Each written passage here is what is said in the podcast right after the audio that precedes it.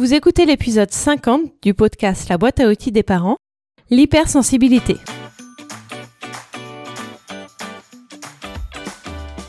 Bonjour, je m'appelle Juliette Cerceau et je suis ravie de vous accueillir sur la boîte à outils des parents. Je suis coach parental et coach de vie certifié. La boîte à outils des parents, c'est le podcast dédié aux parents d'enfants de la naissance à l'adolescence. Chaque mardi, je vous donne des outils concrets, applicables facilement et immédiatement pour vivre une parentalité plus épanouie. C'est un sujet qui revient souvent. Beaucoup de parents décrivent leur enfant comme hypersensible et ou se décrivent eux-mêmes comme hypersensibles. Alors je commence d'entrée par vous expliquer pourquoi je n'aime pas ça. Ça va donner le ton. Parce que ça met les enfants et les gens de façon plus générale dans une case. Ils ont une étiquette collée sur eux. Et je n'aime pas ça. Si vous avez écouté l'épisode 7 consacré aux étiquettes, vous savez pourquoi. Parce que ça enferme les enfants dans un rôle qu'ils ont choisi, ou pas d'ailleurs, mais ça les enferme. Ça met l'enfant dans une case d'hypersensible. Et il est toujours très difficile de sortir d'une case ou de décoller une étiquette. Je trouve que ça excuse son comportement aussi. Par exemple, il fait ça parce qu'il est hypersensible. Donc, par exemple, l'enfant fait une colère, part bouder dans son coin, s'agace d'une situation de façon démesurée. Oui, c'est à cause de son hypersensibilité. Comme si l'enfant était autorisé, voire encouragé à ce genre de comportement parce qu'il a une étiquette d'hypersensible. Comme si, étant donné qu'il a une hypersensibilité, il ne pouvait pas maîtriser ses émotions du tout. Je ne suis évidemment pas d'accord avec ça, car je crois qu'on est tous et toutes maîtres de son destin. C'est peut-être plus dur pour les hypersensibles de gérer ses émotions, mais ce n'est pas impossible. Maintenant, je veux tout de même vous expliquer en quoi c'est positif de se savoir hypersensible ou de savoir que son enfant l'est.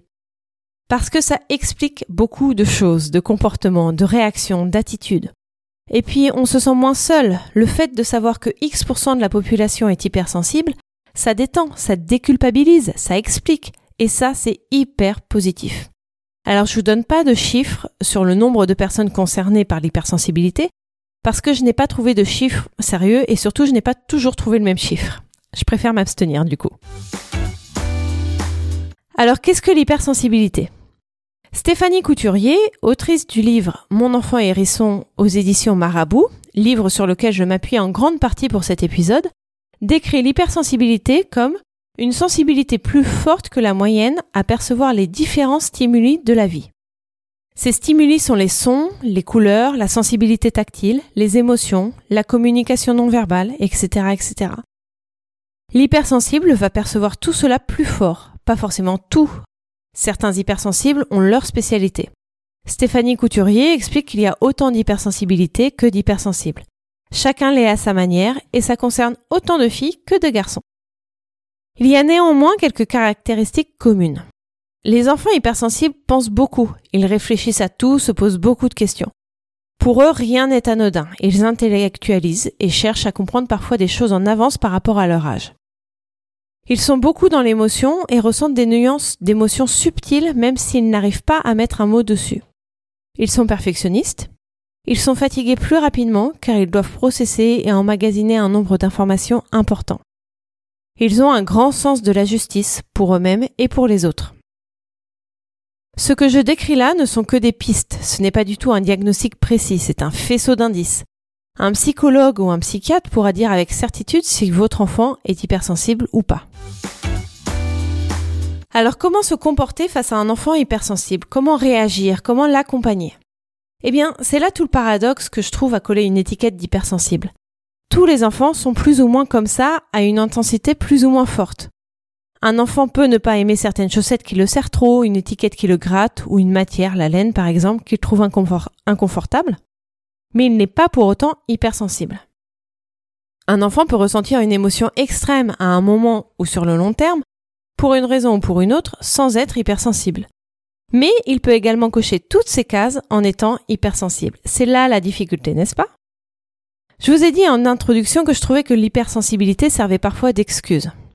Je vous donne un exemple. Dans un parc d'attractions dans lequel j'accompagnais mes enfants, mon fils s'est fait embêter par un autre enfant qui ne voulait pas que mon fils fasse ce qu'il était en train de faire.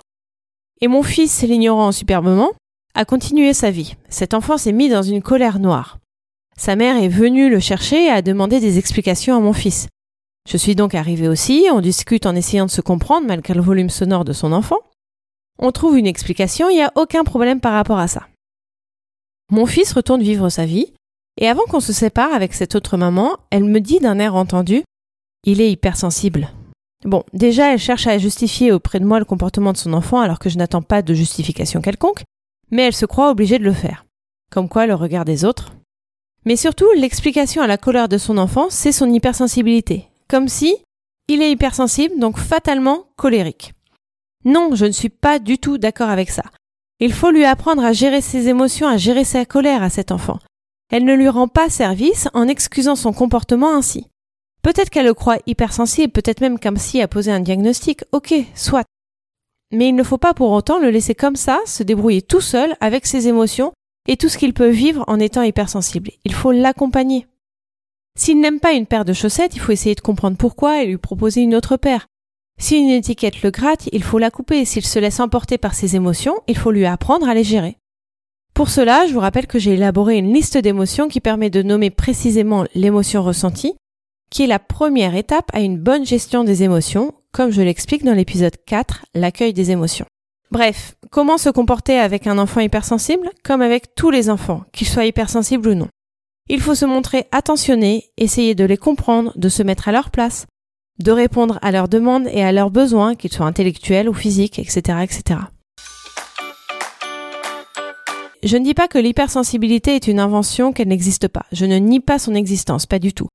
Encore une fois, il y a de grands effets positifs à se dire hypersensible ou à reconnaître son enfant comme hypersensible. Mais ce que je ne veux pas, c'est que ça serve d'explication, d'excuse à tout. Un enfant hypersensible, c'est sûrement un enfant qui va être un peu plus difficile pour vous parents. Mais gardez en tête que ça sera plus difficile aussi pour lui de trouver sa place, du sens à ce qu'il fait, des explications à ce qui l'entoure. Alors, en un mot commençant, soyez bienveillant avec votre enfant, hypersensible ou pas. Merci d'avoir écouté cet épisode. Vous retrouverez toutes les notions utiles sur le site internet BAO comme boîte à outils, baodesparents.com. Et vous pouvez vous inscrire à la newsletter pour être notifié chaque semaine des nouveaux épisodes et pour télécharger les guides gratuits. Il y en a un nouveau, c'est le guide pour passer des vacances sereines en famille. Vous bénéficierez aussi des 5 règles pour arrêter de crier sur ses enfants et de la liste des émotions. Vous pouvez me retrouver sur Instagram sous le nom BAO des parents et sur Facebook sur la page La boîte à outils des parents. Je suis aussi sur LinkedIn sous le nom Juliette Cerceau et sur YouTube vous trouverez ma chaîne à mon nom Juliette Cerceau. Si vous avez aimé cet épisode, faites-le moi savoir en mettant 5 étoiles sur Apple Podcast et Spotify. Vous pouvez aussi rédiger un avis sur Apple Podcast. C'est le meilleur moyen de me soutenir et de permettre à d'autres auditeurs et auditrices de retrouver ce podcast plus facilement. Et si vous voulez que je vous accompagne de façon individuelle et personnalisée, je vous invite à visiter mon site internet et à réserver votre rendez-vous découverte gratuit et sans engagement. À mardi prochain!